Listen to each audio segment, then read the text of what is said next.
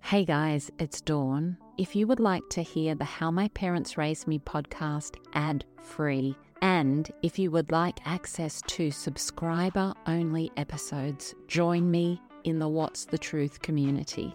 You can join via the Apple Podcast app. There's a link right there in the app, or go to what'sthetruth.supercast.com.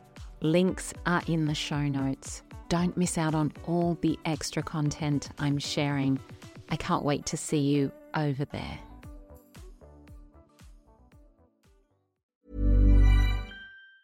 Burrow's furniture is built for the way you live. From ensuring easy assembly and disassembly to honoring highly requested new colors for their award-winning seating, they always have their customers in mind. Their modular seating is made out of durable materials to last and grow with you. And with Burrow, you always get fast, free shipping. Get up to 60% off during Burrow's Memorial Day sale at burrow.com slash ACAST. That's burrow.com slash ACAST. burrow.com slash ACAST. There's never been a faster or easier way to start your weight loss journey than with PlushCare. PlushCare accepts most insurance plans and gives you online access to board-certified physicians who can prescribe FDA-approved weight loss medications like Wegovy and Zepbound for those who qualify. Take charge of your health and speak with a board-certified physician about a weight loss plan that's right for you. Get started today at plushcare.com slash weight loss. That's plushcare.com slash weight loss. plushcare.com slash weight loss.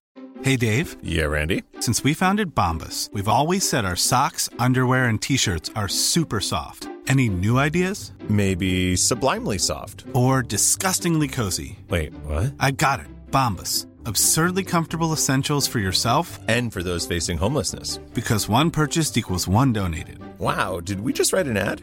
Yes. Bombas. Big comfort for everyone. Go to bombas.com slash ACAST and use code ACAST for 20% off your first purchase. I had nothing, including my own being, was in any way in my agency or control. So I started to control food because it was a thing I could control. There was also a large preoccupation in the house around not, uh, my, my dad had a big value around discipline. So one of the ways discipline was reflected was in your wellness. You you you definitely he had like a real hang up with people being overweight because that reflected a lack of discipline. So he was often chiding my mother for not being fit enough you know and as a little kid i internalized messages like oh if you if you eat too much of that you might have your mom's problem. So don't do that. So there were all sorts of like perfect little fodder for my developing mind to to have the raw material to create an eating disorder. Um yeah so those are some of the ways it showed up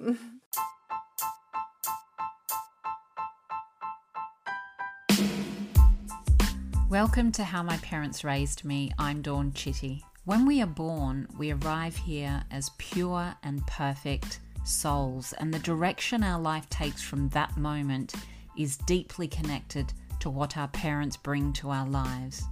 And what our parents bring to our lives is deeply connected to what their parents brought to their lives.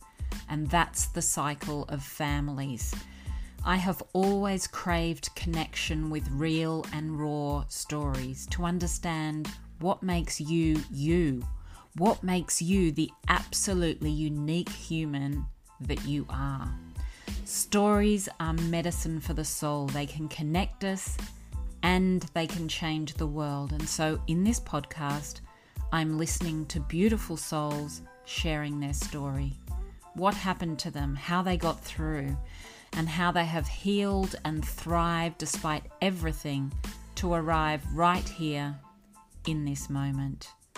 Content warning if you are triggered by the themes of this podcast, please seek a helpline in your city. Hey, beautiful souls. Control can be loud or it can be quiet and it can definitely be found at the heart of a traumatic childhood. Parents who expect unhealthy and unattainable standards from their kids, who use unreasonable rules and regulations, or who use punishment to control their kids' behavior. It's all ultimately about keeping control. And this is the environment that Micah grew up in. Micah grew up in a very controlled religious environment. Church was three times a week, and from a very small child, she was conditioned to feel a lot of fear and guilt around all of the rules and boundaries that were in place. We don't have to be physically abused in loud ways for it to be trauma. Control as a small child takes away all of our rights our right to be seen, heard, and valued, our right to be loved unconditionally. Micah Stover is now a psychedelic guide and trauma midwife, working with the power of plant medicine to help trauma survivors to go back and rescue that younger self and bring them home. Please join me in hearing Micah's story. Micah, I'm super excited for our chat today. You are a psychedelic guide and integration specialist and a trauma midwife. And I'm keen to find out all about that soon. But you have a very important story to share of growing up with intergenerational and epigenetic trauma. I know your father's side of the family were deeply into the evangelical church. Can you tell me what you know of your dad's childhood? Yeah, so, my dad was one of eight kids, and they grew up very much in like the backwoods of Tennessee and um, kind of in the Appalachian mountain area. My paternal grandmother and grandfather actually met at, at what would be called in those days, in those parts, a revival. So this was sort of the kind of thing where they would go and, you know, people would come and sort of attempt to save souls and gather money and it, you know it's the kind of thing that I I have heard about this all of my life and I still am sort of like is this a real thing that goes on? But my so my grandfather was 16 and my grandmother was 14 when they met. And they were married shortly thereafter with my grandmother giving birth to her first child when she was 15 so, I mean, I can't even fully wrap my own head around that, um, having not given birth to my first son until I was 38 years old. I, I can't even fathom. So, my dad was third in the lineup, and you know, they, they lived in pretty extreme poverty, like the kind where you don't know if you're going to have food to eat, you don't know if you're going to have clothes to wear. Um, you know, my my father's father was severe alcoholic and prone to being abusive, and I think there were probably also all sorts of mental complexities going on that certainly in that time in that place of the world were not diagnosed, were not talked about. If anything, they were like shameful secrets that you just took to God and you probably felt like were your punishment for something. So, you know, I have one of one of the biggest components of my own healing has come through and just having profound sense of empathy for my father and his experience. You know, seeing the boy in him who was not loved. Um, and I think he worked his hardest to get out of the clutches of scarcity. And he told himself a very logical story. If I can provide for my kids, then they'll be safe in ways that I was not. And he wasn't wrong, right? So he the privilege that he afforded me by us not being in extreme poverty got me support when I needed support. What was still lacking was love. It's very hard to do something that you've not experienced, that you've not really got any exposure to. So, yes, that's a little window into his world. Tough, a tough one.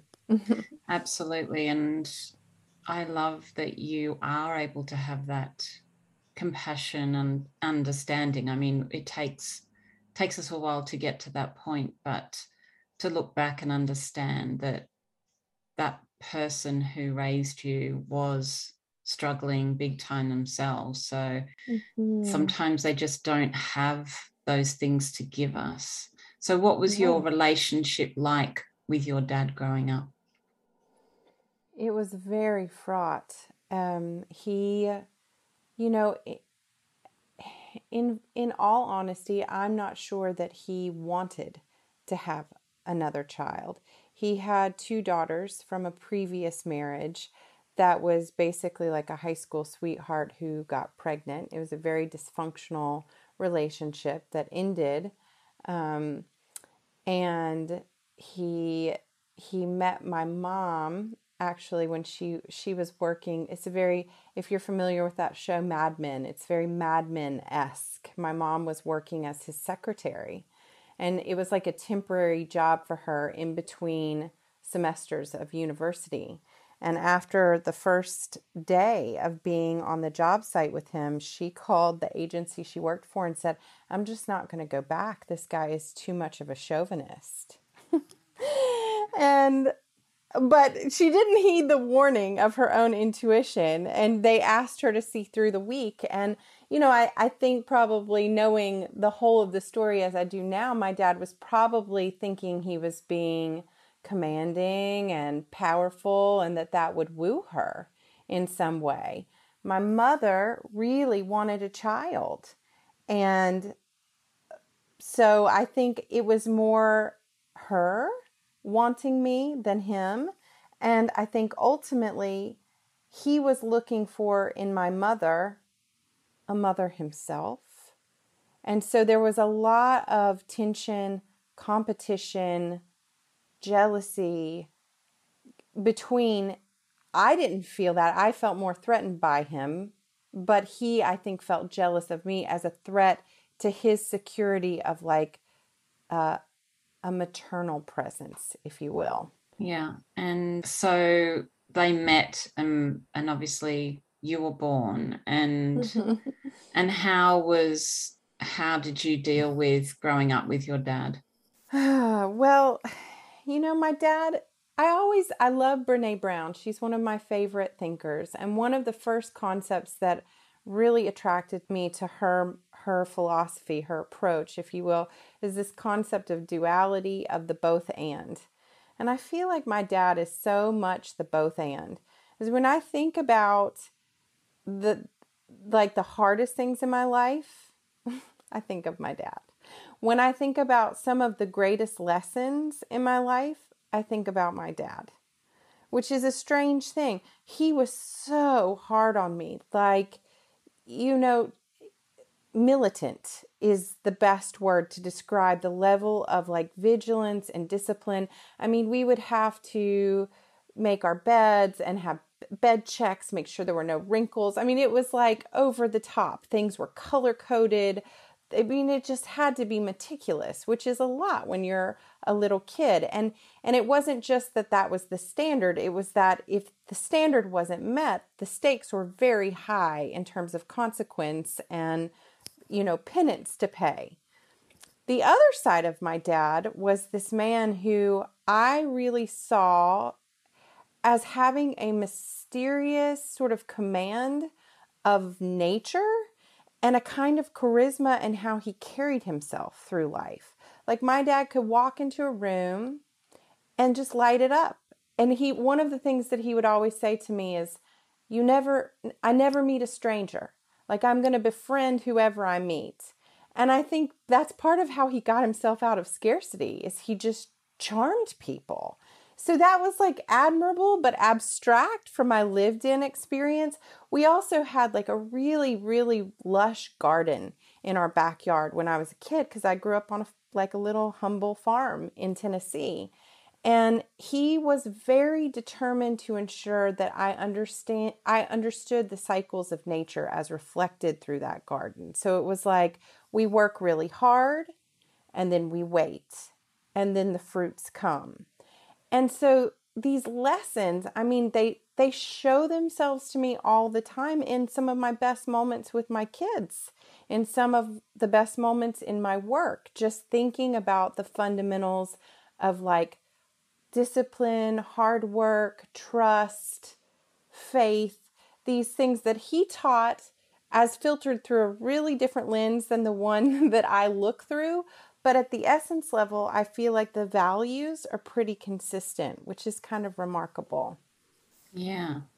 And there's such a there's such two sides to that personality, isn't there? All of that nature and all of that wanting to always be friends with people and yet this real control sort of side of having things color coded and just trying to keep control of his environment, I guess, at the same time. And you talk about your dad's family and their involvement in the church. How did that filter through to you? What sort of beliefs from oh, that goodness. did you? Yeah. I could give you a I could give you a book on that one. We were at the church every time the doors were open, which meant Sunday in the morning, Sunday at night, and Wednesday in the evening. And, you know, to not go was really problematic. It was not to be in God's favor to miss a time. And you needed to be, you know, appearing your best. You needed to be it didn't matter. We we might fight and scream at one another the whole car ride there, but when we walked through the door, it was like smiles on, game on, you know?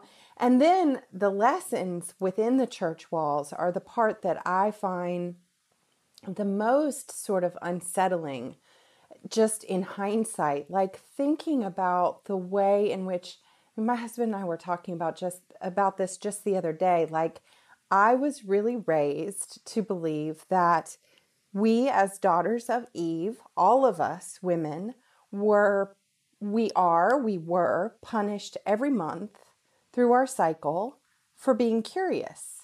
So, therefore, we had to experience pain every month. And that pain culminated in childbirth when we really had to suffer and struggle because of what we did in the Garden of Eden. This was the narrative that defined my orientation to being a girl and a woman. I remember very specifically uh, one Sunday in Sunday school, and a little boy in the Sunday school class kissed me on the cheek. I ran like my, my feet were on fire just as fast as I could to the bathroom in the church and was scrubbing my face because I felt like so much fear of contamination and not wanting to to to break any of these like really rigid rules. Yeah. Wow. Oh, that's a lot, isn't it, to have to carry through your life just mm-hmm. even just that whole monthly cycle thing and right. just oh wow, that I mean just framing it like that for for young girls that's that's a lot what did you believe was your value as a, a girl or a female in the world out of that wow i mean i don't think i mean i, I think that i believed as a young girl that i didn't have a lot of value just quite quite simply stated and that even potentially worse my value was only as deemed by men. You know, like, so if I was pleasing, if I was acceptable, if I was pretty enough but not too much to be provoking, if I was smart enough but not too much to be provoking, if I was all of these things but just in the right perfect proportion to warrant acceptance and non threat, then I was safe safe, not valuable. Yeah, wow. It's like impossible almost, isn't it? Like mm-hmm. it's impossible to oh, to just live in the world, to be yourself in any way, shape, or form when there's so many boundaries that you've got to stay within. Mm-hmm. What was your relationship like with your mum? So that's an interesting one. I mean, I think when you're a little kid and you have one parental figure like like my father you i mean i think maybe it's human nature you need a good guy and a bad guy so it was really easy as a little kid to see my dad as the bad guy because he was often felt scary and unpredictable which meant i needed my mom really really badly to be the good guy so to speak And by contrast to him, she was. That being said, she was very much controlled by him. And I would say, in hindsight, brainwashed by him. So, you know, in a lot of ways, I was like her her only friend. She wasn't really allowed to have a lot of other relationships. She was allowed to be, you know, friendly at church. That was encouraged, but not outside of that space and place. Um, so, you know, as a girl, I sort of felt like her tag along. Um, you know, and my dad would like go off on fishing trips on the weekend. We would eat the fish that he would catch. This is another way he was like really teaching us about working with the land. My mom and I would go shopping, which I think was often referred to as a kind of retail therapy. And then on the way home, I can remember actually doing drive-bys in our car to see if my dad was home. And if he was home already from his trip, we would hide our purchases under the seats because we didn't want him to see that we'd spent too much money. Well, I didn't understand any of this. I was like 5 or 6. I just knew that that was the drill and that was how it went down. You know, and I think as I matured, that sort of enmeshment, I think would be a, a good technical term for it, that I had with my mother morphed from like, you know, little girl, mommy sidekicks to me becoming like her confidant. And then over time, like her therapist of sorts. So, yeah, there was not a lot. And with me being the only biological child between them, there was just a strong loyalty bind of being tugged back and forth between the two of them. Yeah. Wow, there's so much control, isn't there, uh, around you as a child and around your mum as well. Um, mm-hmm. And so, what did this start to, how did this start to impact you as you were growing up? I mean, what on a daily basis, what yeah. impact was it having? I mean, I think the earliest like indications of things being not quite right started early, like around 5 or 6 years old. I I remember this very very viscerally. I became very OCD about washing my hands constantly maniacally washing my hands. And I think some of this stemmed from everything had to be so meticulous all the time. I was terrified for it not to be. And there was again that evangelical backdrop where, like, you don't want to be dirty, you don't want to be sinful, you don't want to be contaminated in, any way. So I just, I took it all the way. They, it, my little knuckles would be bloody from just being so chapped from washing them. Um, and then I think there was another instance several years later. I was probably that that the hand washing was around 5. I'd say the next one happened around 8 where suddenly I just had like this intense pain in my neck. And I remember feeling it like you know, and they were doing all these tests trying to figure out what what is going on. I had to wear one of those little neck braces like, you know, if you've been in a car accident, they never really figured out what was wrong. I mean, now knowing what I do about trauma, I, I think it was just like my body's way of screaming for help of the pain and the stress and the pressure that my little little seven, eight year old system was under. But the signs were just missed because they were so preoccupied and encumbered themselves. And then by the time I was like 12 or 13, I was already starting to develop a pretty serious eating disorder, which you've used the word control a couple of times. I mean, at the root of that was two two sort of fundamental things. One, control. I had nothing, including my own being, was in any way in my agency or control. So I started to control food because it was a thing I could control. There was also a large preoccupation in the house around not, uh, my, my dad had a big value around discipline. So one of the ways discipline was reflected was in your wellness. You you you definitely he had like a real hang up with people being overweight because that reflected a lack of discipline.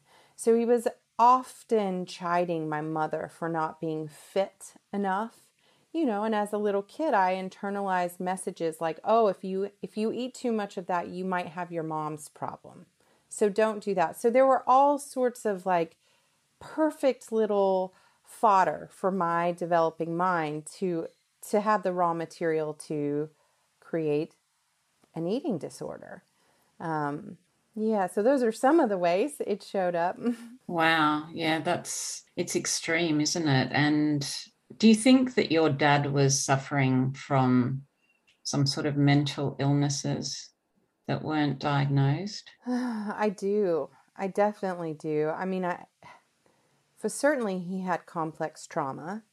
Um, that was never he. Ne- I mean, we. I remember a couple of times trying to see a therapist, and he just could not handle it.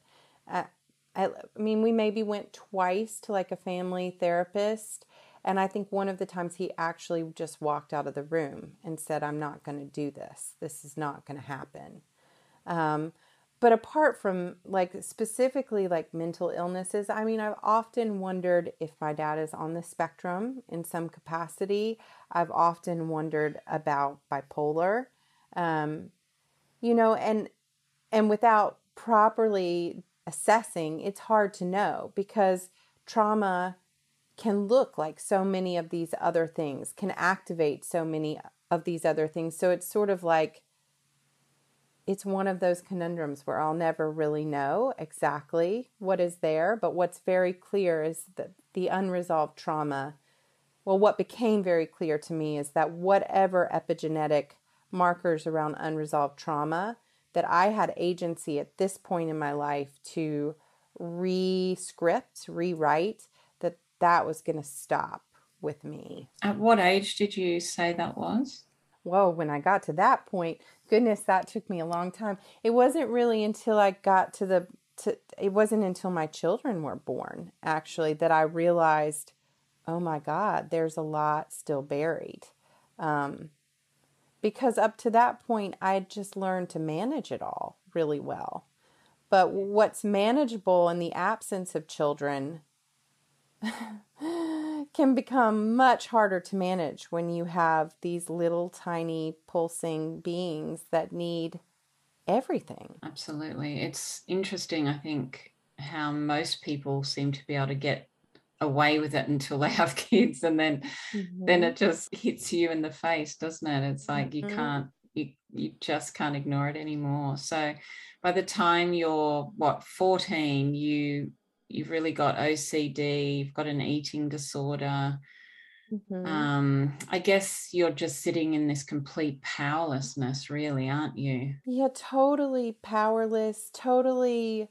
I mean, I, I think like just ping ponging from complete disassociation and and being out of my body to like extreme hypervigilance and control and just my spirit like ping ponging back and forth between those two, trying to dodge dodge bullets, so to speak, because it all felt very unpredictable.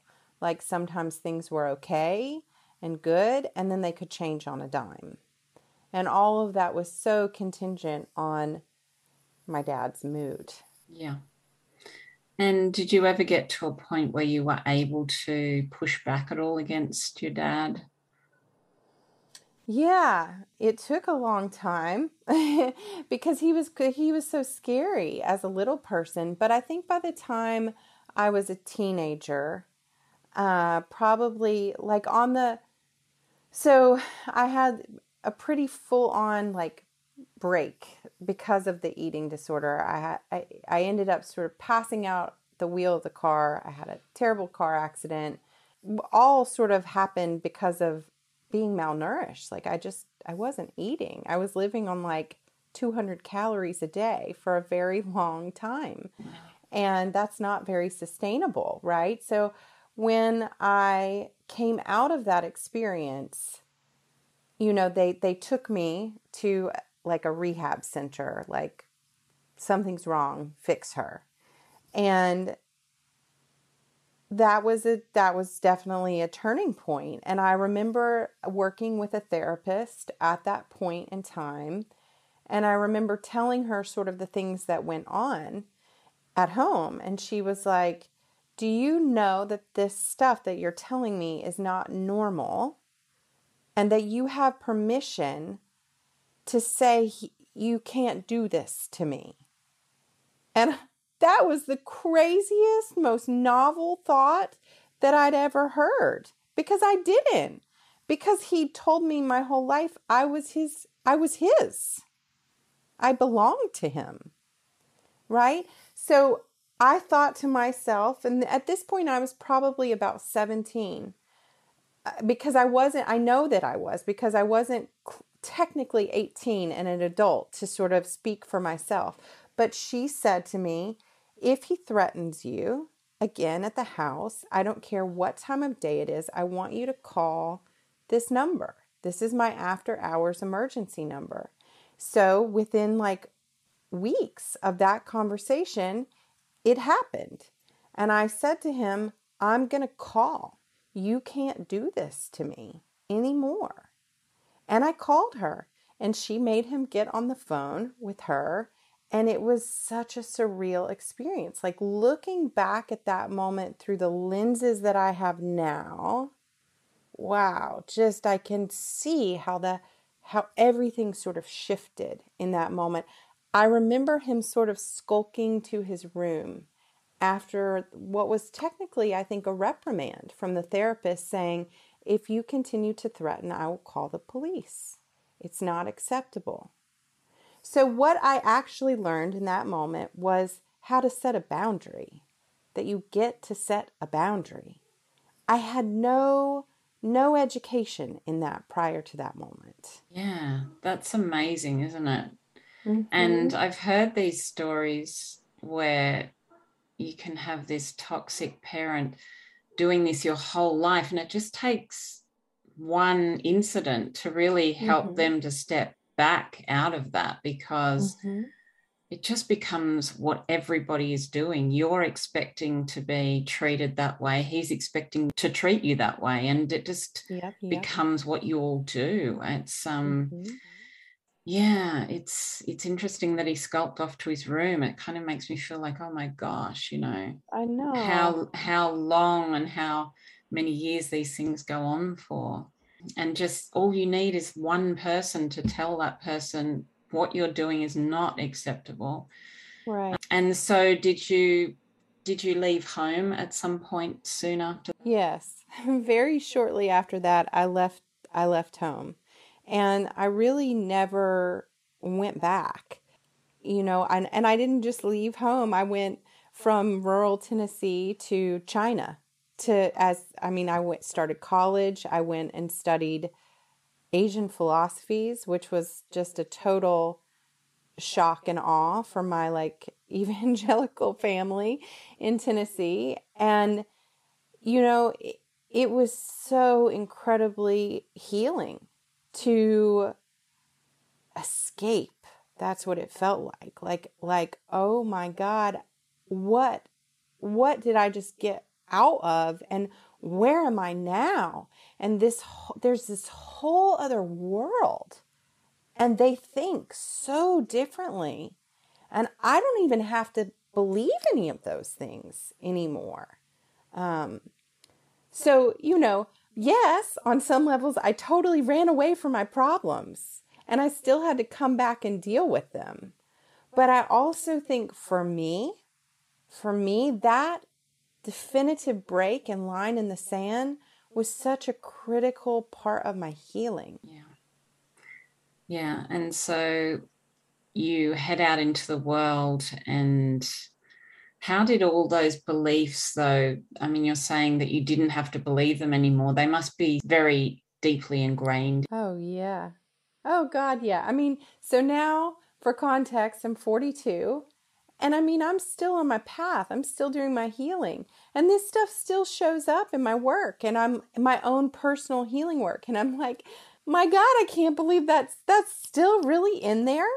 You know, and one of the things I say to my clients is like, okay, just to put it bluntly, our shit is always our shit. Whatever is our karmic inheritance that we came into this life to do is what we're here to do. Years ago, one of my first ever like best coaches that I worked with sent me this little image and it was like a little kid going up a spiral staircase. And the quote on the, the image said something along those lines like, You're always rotating around the same axis, just make sure you're ascending. Right. So, yeah, I mean, I think I was working on that stuff then. I am working on that stuff now. And I, you know, I'm working to be moving towards like completion if that is what is meant for me in this life so that I don't have to process it all again in the next. Yeah. And it's good to know that somebody like you who's done a lot of work, it's good for people to understand that because I think a lot of people think, oh, I'm going to do this and then I'll be good, you know, and I just think mm-hmm. that's not it.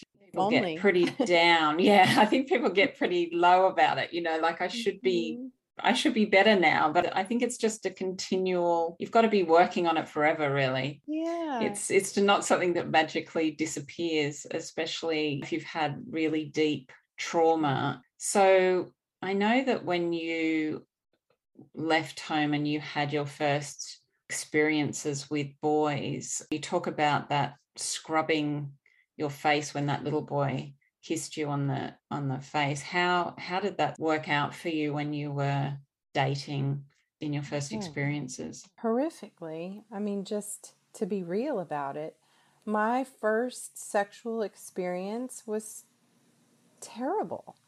I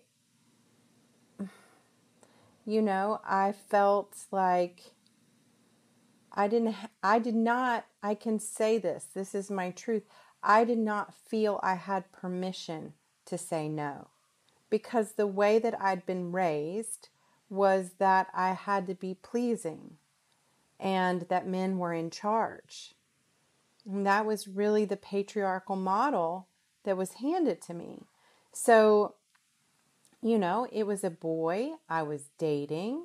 We had like a friendly thing, but he was he kind of intimidated me a little bit, but that was familiar because so did my dad. And so it sort of made me think that I liked him because I didn't know any better. And, you know, he, we, we were making out as young teenagers do. And then there was like a pressure for more. And there was a, a strong desire in me to stop for so many reasons. And I kept saying, I don't feel ready. I don't feel ready. And he just, he didn't stop. And yeah, like a part of me felt like, let's see, what did that girl feel?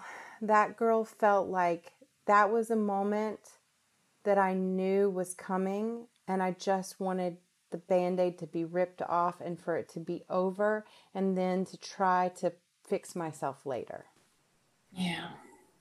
Yeah. That's what it felt like. Like I I had no agency. So I just wanted it to be over. I tried my best to say no. Wasn't shocked that that wasn't listened to. I think my no was probably meek, so the boy, you know, the boy probably didn't know how serious to take it, even though, yes, of course, he should have heard that I was saying I wasn't ready. I think it was a mess. The whole thing was a mess. Yeah. Yeah. And I feel so emotional when you speak of that because I think so many of us who who didn't feel any self worth or self power, any power at all. You know, it's just those moments where you were so powerless to mm-hmm. even to just have what you needed just to put your hand up and say, stop. Mm-hmm. Absolutely, this is not happening. And you just don't have the power in any way to mm-hmm. um to, to say that and it's just it's heartbreaking isn't it it is it is and it's part of why I feel compelled like to you know, for years I carried these things around like deep, deep shame inside me. And now I'll tell I'll tell this story as many times as I can in the hopes that some girl listening who doesn't feel agency and power can hear me say, You get to say no, and it can be loud, and it can be strong, and it can be yours. Yeah, I love that. And um, yeah, I just think it's so important for young girls to know that and hopefully hopefully they're getting those messages much more now but i'm sure many of them are not i'm sandra and i'm just the professional your small business was looking for but you didn't hire me because you didn't use linkedin jobs linkedin has professionals you can't find anywhere else including those who aren't actively looking for a new job but might be open to the perfect role like me in a given month, over 70% of LinkedIn users don't visit other leading job sites. So if you're not looking on LinkedIn, you'll miss out on great candidates like Sandra. Start hiring professionals like a professional. Post your free job on linkedin.com/people today. Burrow is a furniture company known for timeless design and thoughtful construction and free shipping, and that extends to their outdoor collection. Their outdoor furniture is built to withstand the elements, featuring rust-proof stainless steel hardware, weather-ready teak and quick-dry foam cushions. For Memorial Day, get 15% off your Burrow purchase at burrow.com slash ACAST and up to 25% off outdoor. That's up to 25% off outdoor furniture at burrow.com Yeah. yeah Yeah. so obviously you went from your teen years growing up probably not really thinking too much about the trauma that you were holding or even understanding it was a part of you. Mm-hmm. And when did you start to realize that you needed to heal something? Well, I mean, clearly when they when the crash in the car happened, there was like a moment of reckoning. Like, oh, okay, I've like shut down my body and I have to learn to eat again. And my body like for, had forgotten how to digest food so i it was like this really surreal experience of having to to, to do all of that and just re teach my body like a baby how to eat foods again um, so I, I think that was like at age 17 i knew like there's some serious stuff and i got myself out of crisis or triage or whatever you want to call it like i was in eating disorder remission. And then I ran away far away to the other side of the world and I forgot about it as best as I could um, and piled on lots of other crazy, beautiful, hard experiences that were born out of unresolved trauma underneath. And then I came back because my spirit felt called to come back. And I think it's because my spirit really is in this life to try to stop these epigenetic markers so my kids don't have to carry them. You know, so I went to counseling like a good, in, intelligent, holistic person. I got acupuncture. Like, you know, I tried all the modalities. I landed in Portland, Oregon, which is like a mecca of alternative healing modalities. And then you know, as I mentioned earlier, it wasn't really until I really thought I had it managed. I did because I didn't have this eat. I mean, I had like the, the the remnants of an eating disorder, but that's very different from not being able to eat. You know, I knew my story. I could intellectually rattle off, you know, what happened to me without feeling a thing, and I think I thought that that was good. You know, like okay, I don't feel so much, so that's good well, then I like got pregnant. I had a very traumatic pregnancy. My child, my firstborn was in the NICU. I felt everything. And I was feeling everything about the possibility of losing him, everything about the possibility that I'd never even found myself. Like all of these things were colliding inside at once. And I think this is we haven't gotten to this point yet but i work now with psychedelics and people with trauma and I had had, and before I moved overseas to China, you know, coming out of the eating disorder, after I kind of came out of the rehabilitation center, you know, as that evangelical girl who'd followed every rule in the book, I kind of thought, screw the rules, I'm going to try some different paths. And I mean, it wasn't like a wild, raucous party. It was more like a desperate, curious girl hoping that something else could show me a sign. And I had these experiences with with mushrooms, with psilocybin, very limited, like 3 or 4 that were totally transformative, like receiving messages like you're not the problem. You're not what's broken. You're worthy of love. And I think those things filled me up enough that I like, and other stuff too, that I left. I had this big adventure. But then when I found myself sort of in this weird state of like, I haven't felt this broken since that eating disorder, but now I have a baby. This doesn't make sense. What am I going to do? I thought to myself, I got to fix it and I got to fix it fast. What's the most powerful tool I know? And immediately my mind went to these these psychedelics. And part of that was also informed by the fact that, that it was beginning, just then, beginning to be a conversation in the field of mental health. There were starting to be trials and astounding results that all sort of mirrored my own experience. So I felt more permission, maybe more emboldened to try that path, though also still carrying lots of shame because I never imagined myself as a mother, you know, of a, a tiny preemie taking psychedelics. That evangelical girl would have hid under the pew. Yeah. Wow. And when you go back to the first experiences of psychedelics, how old were you at that point? So I was probably about 18, 19. Okay. So that was a pretty profound experience then at that age. Yeah, I mean, I, I felt like that was the first time, and it sounds so crazy, but it was the first time I really felt like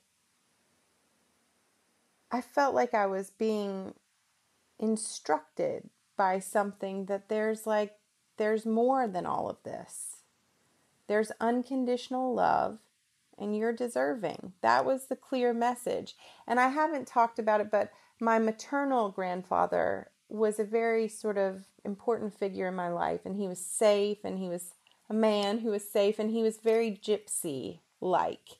And so I had like a footnote of unconditional love through him. Though he he passed away right around the same time I had that accident. And I think those two things are not unrelated. But I, I feel like the experience that I had of his love is what I felt in the psychedelic, those initial psychedelic experiences. I felt like, oh, there's love here. I'm lovable. I'm forgivable.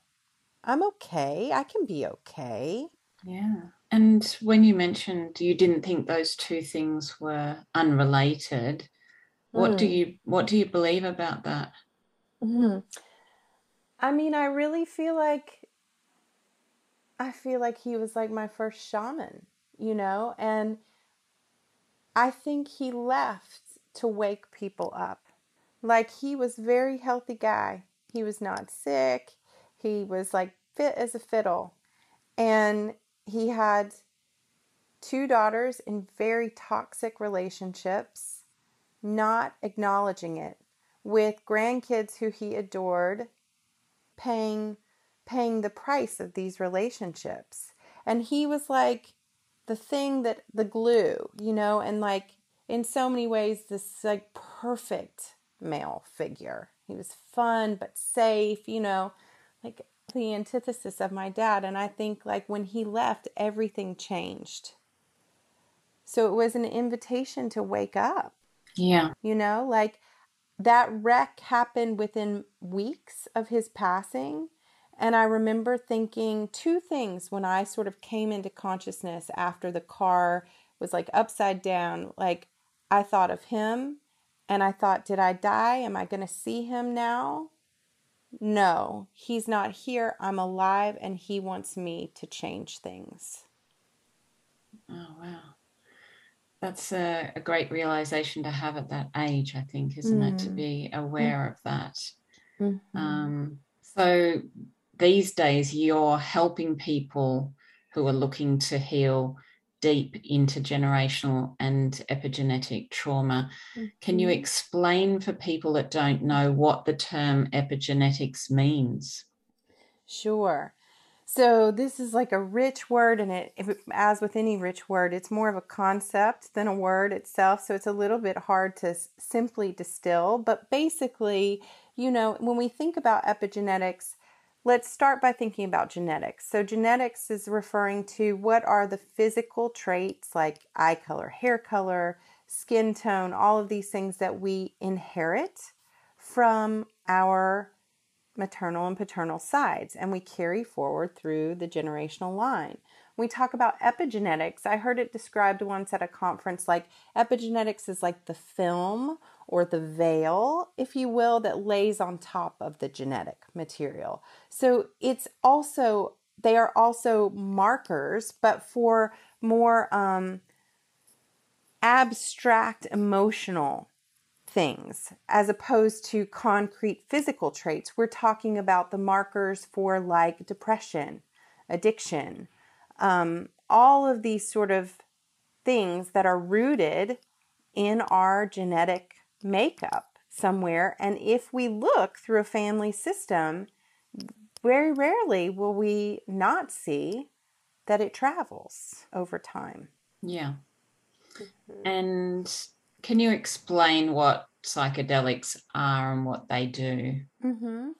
Well, there's a whole lot of them, and I'm not an expert on all of them.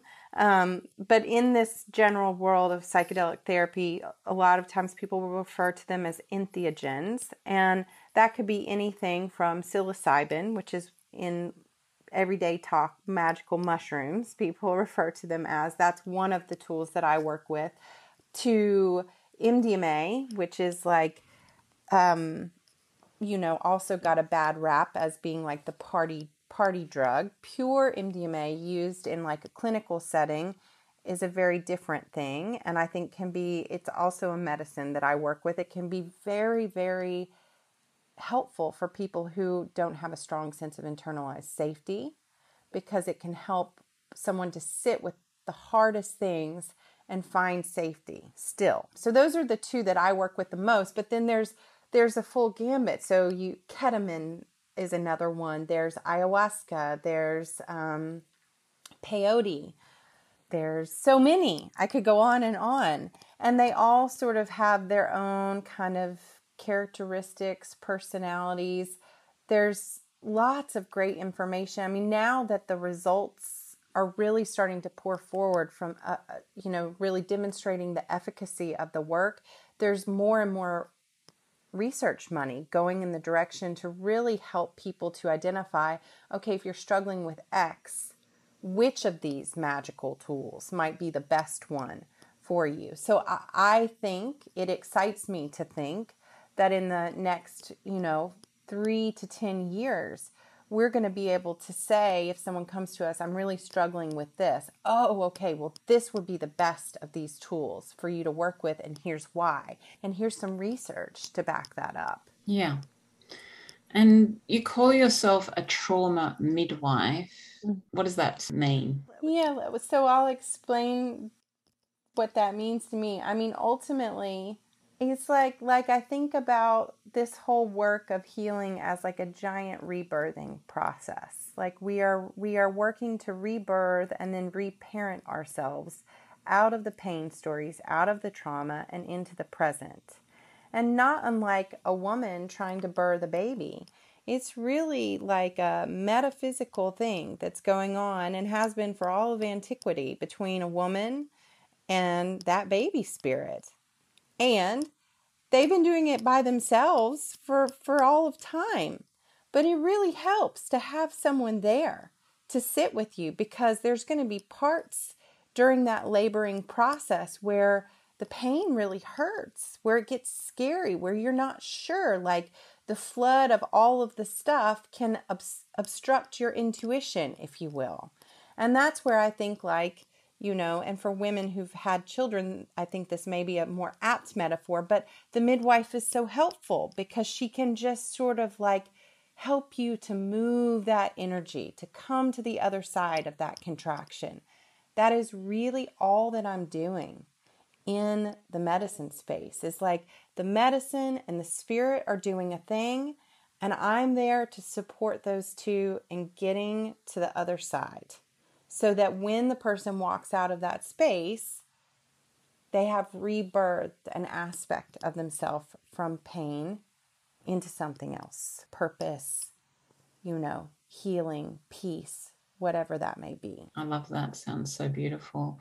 Mm-hmm. Um, when you actually take the psychedelics, what mm-hmm. what are they actually doing to your brain? Mm-hmm. Yeah, so different ones work in slightly different ways, but specifically, like, let's talk a little bit about um, MDMA because this one is there's lots of you know discrepancy in the psychedelic world. Is this really a plant medicine? Can we call it an entheogen? Because it's not a plant technically. It's it's a you know a chemical compound. Um, but it it has psychedelic effect so let me get not geek out too much on it. So, specifically, MDMA works with the amygdala, which is the part of the brain that gets really kind of calcified and conditioned to go to fight or flight and or shut down um, when there's trauma right so part of the reason that mdma can be so effective is that it it like talks to the amygdala so, what can happen in the psychedelic space, let's say you've got someone who has a very traumatic experience, like the one I was describing earlier of being raped. So, if you try to talk to a person or get them to talk about it in a regular talk therapy session, as many therapists had done for me over the years of my life, I could recount the story, I could get close to some feelings, but I couldn't get to that girl in that car where that happened because my amygdala literally wouldn't allow it. It was too foreboding to go back into that terror chamber. Now, with the MDMA online and in my body, my amygdala could tolerate going back to that car. I didn't love it, but I understood that I could stay safe in the now and that actually, in fact, I could go get her and I could bring her home with me. And that, that's amazing. So that's just one example of how, you know, these these tools can really work. You know, they they've that to talk about psilocybin just a little bit, like they've done brain scans where you can see neural elasticity expanding in the scans of people's brains when they're in this state. Because ultimately, I mean, most people who are familiar with psychedelics are familiar with Michael Pollan, who wrote a very famous book called How to Change Your Mind. What he's talking about is about changing the neural pathways that get hardwired over time and with trauma in our mind. It's very hard to do. And the psychedelics, with their capacity to enhance elasticity, neuroplasticity, if you will, make that so much more readily accessible. Yeah, it's fascinating. Is it just tiny amounts of these? Is it microdosing? Well, it can be microdosing, it can be macrodosing. My my approach tends to be on the conservative side, especially because I work with people with with trauma. You know, I think I always tell clients we can add more, but we can't peel it back. So I you are coming here to remember how to feel safe in your body. The last thing I want to have happen is an experience so intense that you feel like you're reliving the fear in a way that's re-traumatizing as opposed to restorative. So you know, different, if you talk to different practitioners, they're going to have very different approaches. I think it's highly subjective and should be highly considered within the context of a person's story and what they're working to heal. Yeah. So it's obviously done in a very safe environment. Hmm. Yeah, I mean, one of the things that that we talk about a lot in this this world, and like through my sort of training process, was set and setting. What's the appropriate uh, the appropriate set and setting in which a soul can actually surrender and feel safe and and have the opening to allow these things to come through right and so the medicine is a catalyst for that but that but it's also it's I say to people too it's like it's magic and it's not. Like it's magic what's possible in the sense that it, it can blow your mind because you felt stuck for so long and then you're not. But it's also there's a lot of i think there's a lot of science and there's a lot of process that goes into setting that set and setting appropriately to create a container that that yields those optimal results yeah. And who are you actually able to work with? Because i mean are you doing this just in in a practice or are you doing it worldwide? Mm-hmm. i know mm-hmm. that in lots of parts of the world people wouldn't totally, have access yeah. to it. Well you know we um we live in a part of the world where it is totally viewed uh, specifically the psilocybin work as like an ancient indigenous plant medicine there's no there's no sense of wrongness about this as a medicinal tool for healing. In fact, the opposite. There's an ancient lineage and history of that happening here. I didn't even fully understand that or know that this was going to be my path when we moved here, but it, it feels very just like a little cocoon for me now to be doing this work here. I had a coaching practice for a long time before this became kind of the, the next iteration of my professional path. So, a lot of my coaching practice, you know, I often say to people, the coaching work feels like office visits and checkups, and the psychedelic ceremonies feel like metaphysical surgery. So, we're doing pre op, post op, and metaphysical surgery, if you will. To answer your question, I do a combination of working with individuals. Sometimes I work with with smaller groups. Um, typically, with trauma, I think groups can, small groups can be okay, too many people can be ineffective. And I also work with couples. Is this just in your local area or is it a worldwide thing? Yeah, thank you for asking so many good clarifying questions. So, I host retreats here. So, often people will come to me you know, and I really didn't know if that would happen, what was going to happen when COVID happened. But I think, you know, as with great antagonists, they they also catalyze a lot of things, and I think COVID catalyzed a lot of people to recognize they needed to heal. And you know, I I was amazed at how many people actually wanted to come and seek refuge away from the noise and the chaos of the rest of their life. And this felt like a safe place to do it. And for that, I feel really grateful. Um, another thing that, if you would have told me a year or two ago that I would ever do any kind of work like this virtually, I would have laughed because, I mean, that's like thinking of, of like helping a woman give birth virtually. But again, COVID really pushed me to learn to work with these tools in all sorts of new ways. So there there are with extenuating circumstances and the right set and setting and all these things, I do uh, facilitate virtually, but I really treat each individual on a case by case basis because as like like again I'm going to go to that birth metaphor. No two births are ever the same. And who do you think are the best candidates for this type of treatment? Hmm. That's such a good question. I mean, usually people, I think, when they get to the place where they're considering this, it's like they already sort of know. They feel like a, a sense of calling or like an invitation, and it's from their own sort of higher self, if you will. Like when a client comes to me and they say, I don't know. Part of me doesn't really want to do this, but I just can't shake this feeling of being called to this path. I can't carry these burdens anymore. I don't want to. And I my something inside says this is the way. Then I know, okay, there you go. Well, let's let's explore it then.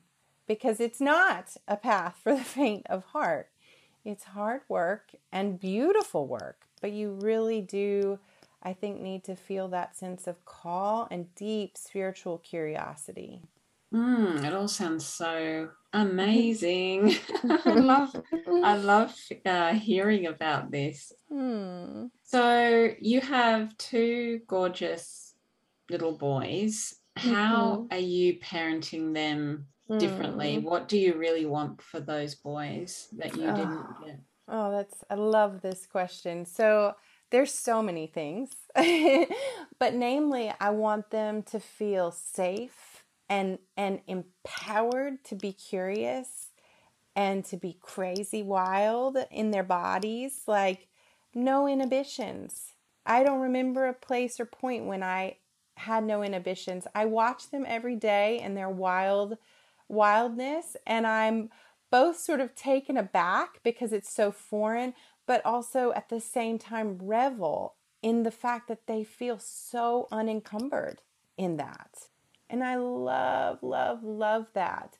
Um, I think the other thing that's really important to me, and it's part of what why we moved here. You know, we, my husband and I are both, you know, ethnically we are white, and we have two white sons, and there's this thing of white privilege and what it means to be a, a boy inherently born into that construct. And we made a conscious choice that we wanted our kids to not just have an intellectual notion of otherness, but to experience it.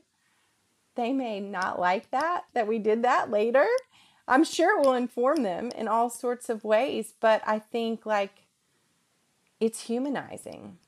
And I, I've watched it in both of them where they're not at the epicenter of the culture in which we live. And they're learning a kind of resiliency in needing to be bilingual and needing to figure out how to how does this context work as opposed to how does this context cater to me um, so just really instilling in them like that sense of i'm not here to what is it?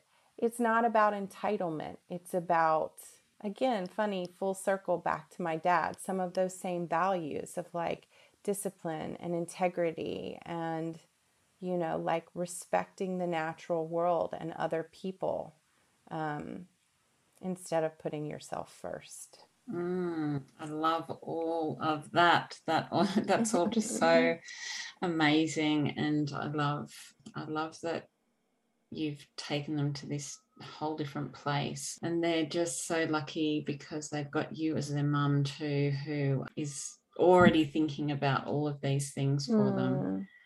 But we learn so much from our kids as well, oh, don't gosh. we? I mean, yes. that's that's the other big thing about having kids is how much we actually learn from them. Totally. Every day I'm sort of astounded by what they teach me and how they they keep me accountable to being present in the present and paying attention you know um, yeah they're great teachers yeah absolutely everything you're doing just sounds so amazing can you share with us where we can find you and just anything else you'd like us to know about what you're mm. offering mm.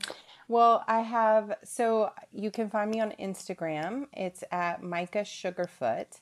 And I will share just a little tidbit. So, Sugarfoot was the name of my maternal grandfather, who I spoke of earlier. That is what he called me. And um, so that that's like the that's his little remnants in my life now. Just I feel like he's the kind of shaman behind the scenes, if you will. So you can find me on Instagram at Micah Sugarfoot. You can also find me at micahstoverconsulting.com. That's my coaching landing page, which I've had for a long, long time. And it's actually in the process of renovating itself right now to talk a little bit more directly about the medicine work. So, more changes to be soon and coming there, including more specifics about the different offerings if people are curious about the work specifically, the psychedelic work, and what that entails. I mean, if people are curious and they feel the call, I always say, reach out, ask. You're not going to know unless you lean into it. And one thing I will say about this community, meaning the psychedelic community, is there is a kind of I mean it's grassroots, it's underground. It's it's like there's a strong sense of community. There's a strong sense of like mission and vision. Of course, I'm speaking in, in global terms here, and there's outliers, but I think there's a lot of really good people doing amazing work in this world. And the good ones are going to share their resources, they're going to share their knowledge, and they're going to connect you and point you to things that are going to help you figure out and feel more deeply into this path as a possibility for yourself. Oh, Micah, it's it all just sounds so amazing what you're doing. Mm. I've really loved hearing your story and mm. Where it's taken you and all the possibilities of your work is just so beautiful. Thank you for sharing mm. all of hmm. your beauty and all of your light with us today. I really appreciate oh. it.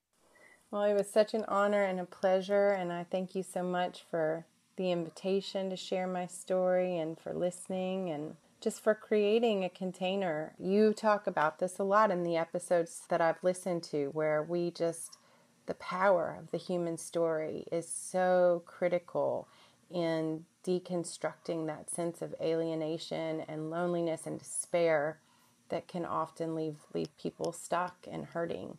So I'm so happy to just be part of sharing in that way. Thank you. Check the show notes for a direct link to all books recommended in this episode. Come and follow me on Instagram at My Big Love Project. Drop a review if you're listening on Apple Podcasts. And please share this episode with someone you know needs to hear it. You are such an incredible soul because you are you. You are unique. Your journey is unique and you can absolutely change the world with your story. Your time is precious, and I so appreciate you being here. Thank you for joining me. I'll catch you next week.